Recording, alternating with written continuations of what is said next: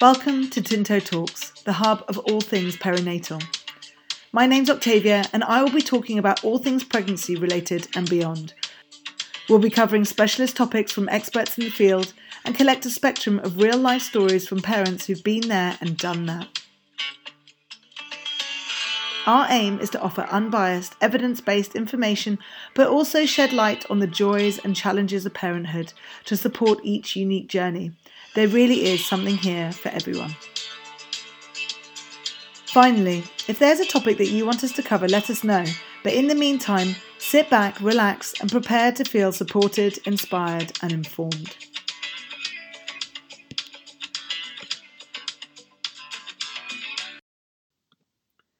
We're now going to meet Karen, our second mother planning a home birth. She has a very pragmatic and evidence based approach to her decision making, which is a real contrast to Ruby's more natural and instinctive desire to home birth. I hope you enjoy. So basically, this is going to be part of our birth stories. So we're going to be talking to um, you and another mother, Ruby, um, who are obviously pregnant. and um, you guys are in my antenatal class, and we've just done a an interview with um, a couple of midwives um, about how to choose your birthplace.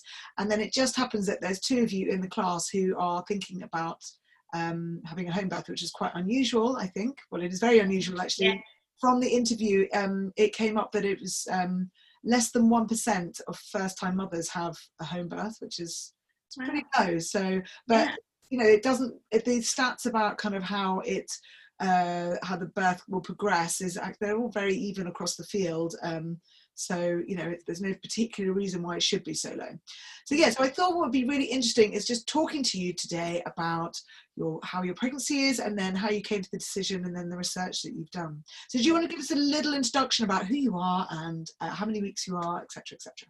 Yeah, um, so I'm Karen, I'm 36 years old. This is my first pregnancy, um, and I am now 30, no, 29 weeks pregnant. Um, um, and as a, I guess because I feel it is relevant, I am a vet, and so I come from a very sciencey background, and I'm always looking for evidence, um, kind of in decisions that I make in my job. And I guess I've kind of applied the same to my pregnancy as well. Yeah. Um, it was kind of an intended pregnancy, as, as in we wanted kids, but we didn't quite realize it would happen as quickly as it did. Um, so I think when I first went to see the midwife um, for my booking appointment, I was perhaps a little bit shell shocked and had definitely not given any thought to um, where I wanted to um, give birth or even what the options were. Mm. And looking back, she asked me at the time, kind of, have you thought about where you want to give birth? And I literally thought it was a decision between hospitals.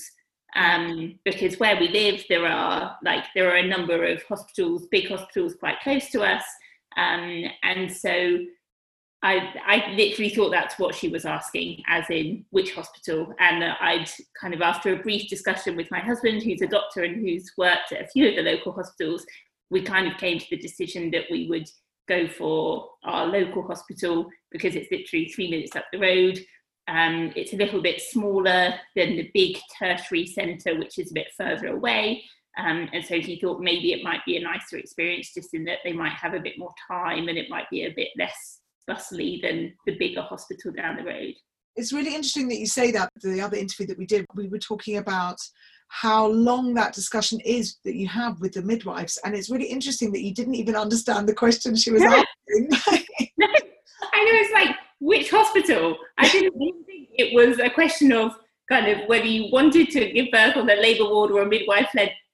Um, she didn't even go through it with you. No, but you know, that maybe that's my fault for being unprepared as well. I don't know. I just, or maybe I was just too shell shocked because I felt like there was so much other stuff that I needed to know at that appointment. I don't know. Now, I think the, the, the, the, the gist I got from when talking to the midwives was that, you know, they're under a lot of time constraints. There's a lot to go through in that yeah. appointment or even, you know, in every appointment. And yeah. you know, all these checklists they've got to go through and having a lengthy discussion about all of your birth options and birthplace options and you know what that means for you um, and you know how that's relevant to you as an individual there it's you know it's a long conversation. It's not a little hey so what home birth or hospital? You know no.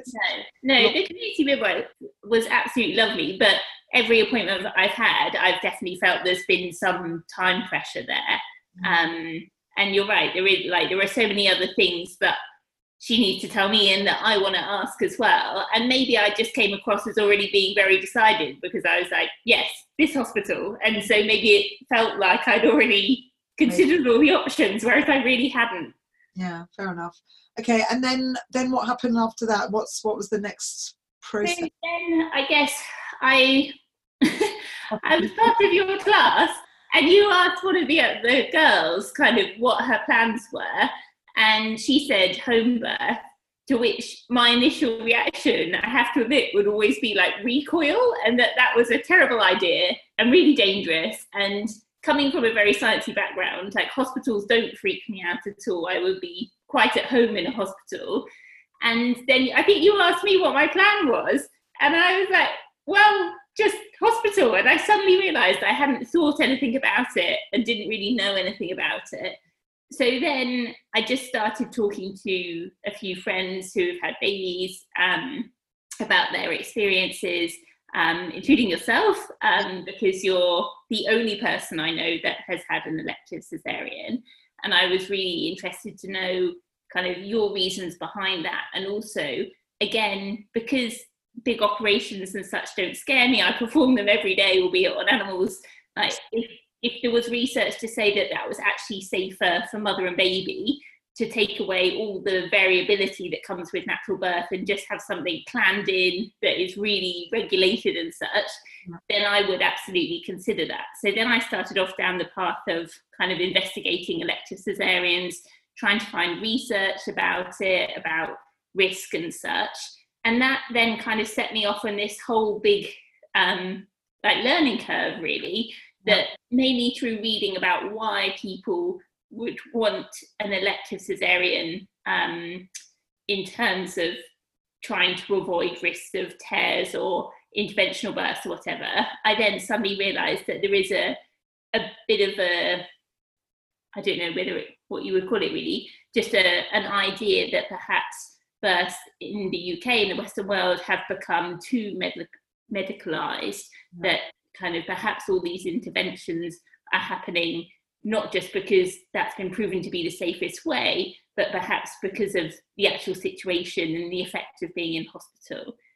Well, this is what was so interesting again when we were talking about it with the midwives is that the best outcomes of um, all the different options happen in the standalone midwife units yeah. um, and uh, in terms of unassisted vaginal birth um, you know not needing epidurals blood transfusions everything and um, when you kind of get down into the nitty gritty of the science about you know the natural process of birth you need to be in that calm quiet kind of environment to you know allow all the chemicals to do what they need to do to allow the body to relax to kind of get the right yeah. contractions so that you don't end up kind of going into that reversal of labor.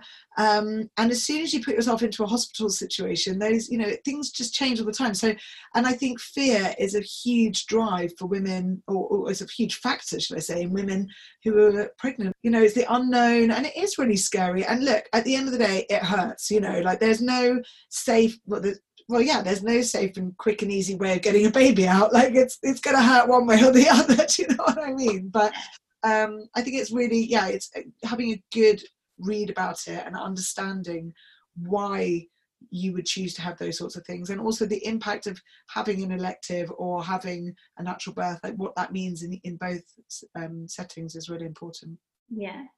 I think i found it surprising how little evidence there is out there when I thought about how many births there are in the UK and how my basic understanding of it is that you know all that data should be available in the NHS somewhere for somebody just to easily mine and produce information on but it's mm. really not there which That's is critical isn't it? rather than you know randomly controlled trials you can't you can't do a double blinded study on you know, pregnant women and you know it's unethical and but you I, I, guess every single person is an individual and that's why there is an evidence because there's always this how often do you get somebody with exactly the same you know socioeconomic background uh, you know labor birth pregnancy everything you know like it's just it really difficult to compare. So you don't get that you know 100 people with exactly the same. Yeah.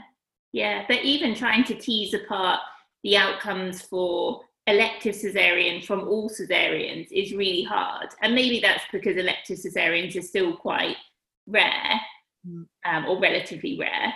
But I just couldn't find the data, you know. And then, so what then put me off a little bit is that you read certain things that say, oh, your baby's slightly more likely to grow up with eczema or asthma or whatever.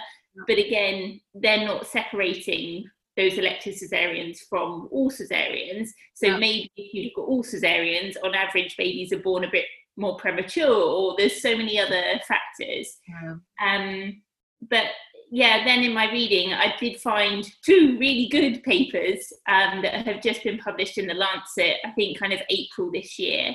And they were looking essentially at people specifically like me. So, first time mothers considering, or they phrase it as intending to have a home birth.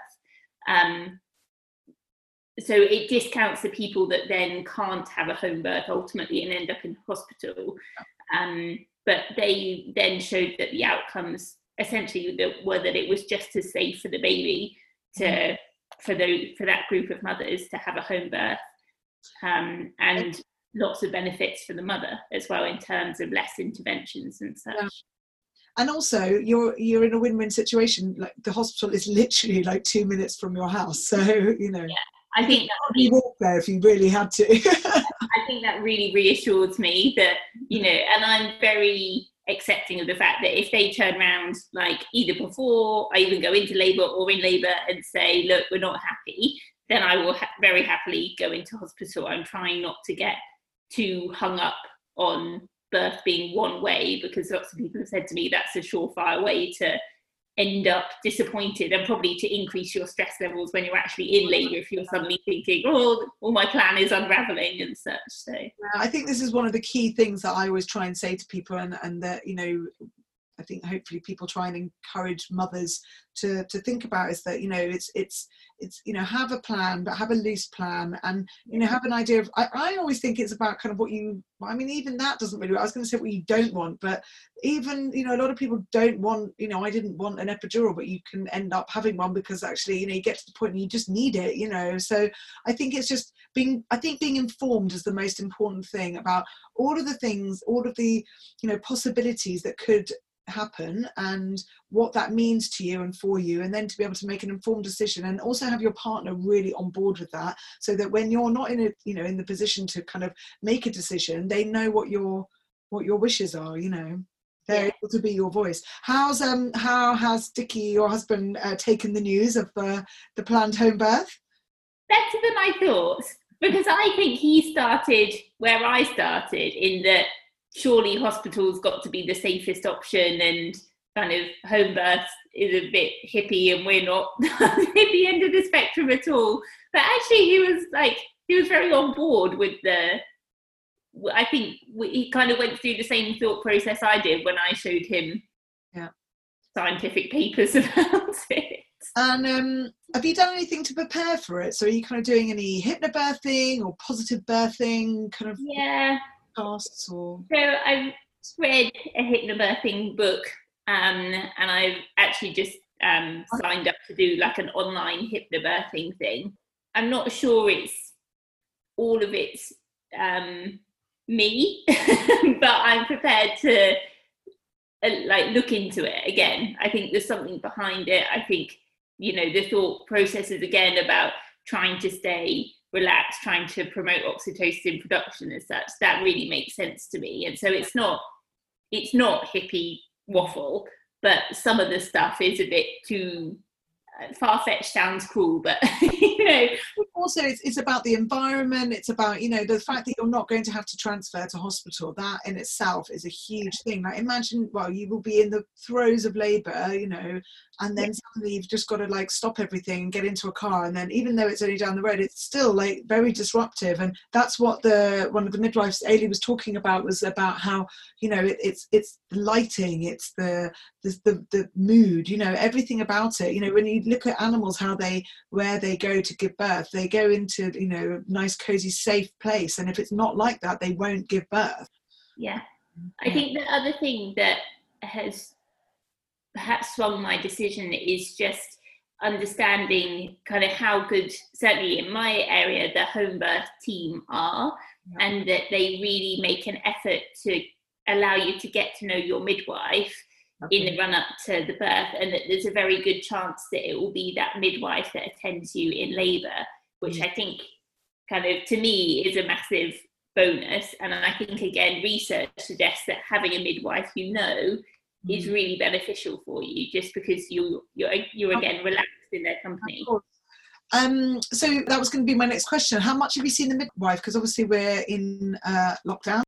I think um, personally, there's been no difference to the antenatal care I've received in light of coronavirus, other than um, kind of when I've attended appointments lately, they've had to be on my own. Um, but the, since I made the decision to go for home birth, and they've, which means that now I switch to the home birth team of midwives, and they come to me rather than me seeing the community midwife at my GP surgery. Um, but the, the home birth midwives are still coming out. So now all of my future midwife appointments will be the midwife coming out to me. And maybe I just got her on a lucky day, but the, when she came, she spent an hour and a half with me, wow. an appointment. And that was just really to take blood and to measure my bum. yeah, exactly. Well, she didn't have a cup of tea because she wasn't allowed to take her mask off. But oh. the, the difference in obviously the amount of time that they have was incredible. And it's really nice to know that I will see her for every appointment now. And mm-hmm. as I say, good chance that she'll be one of the two that comes out um, if home birth goes to plan. And have you thought about doulas or um, is Dicky getting involved in the positive birthing kind of plans and mindset? I haven't twisted his arm yet.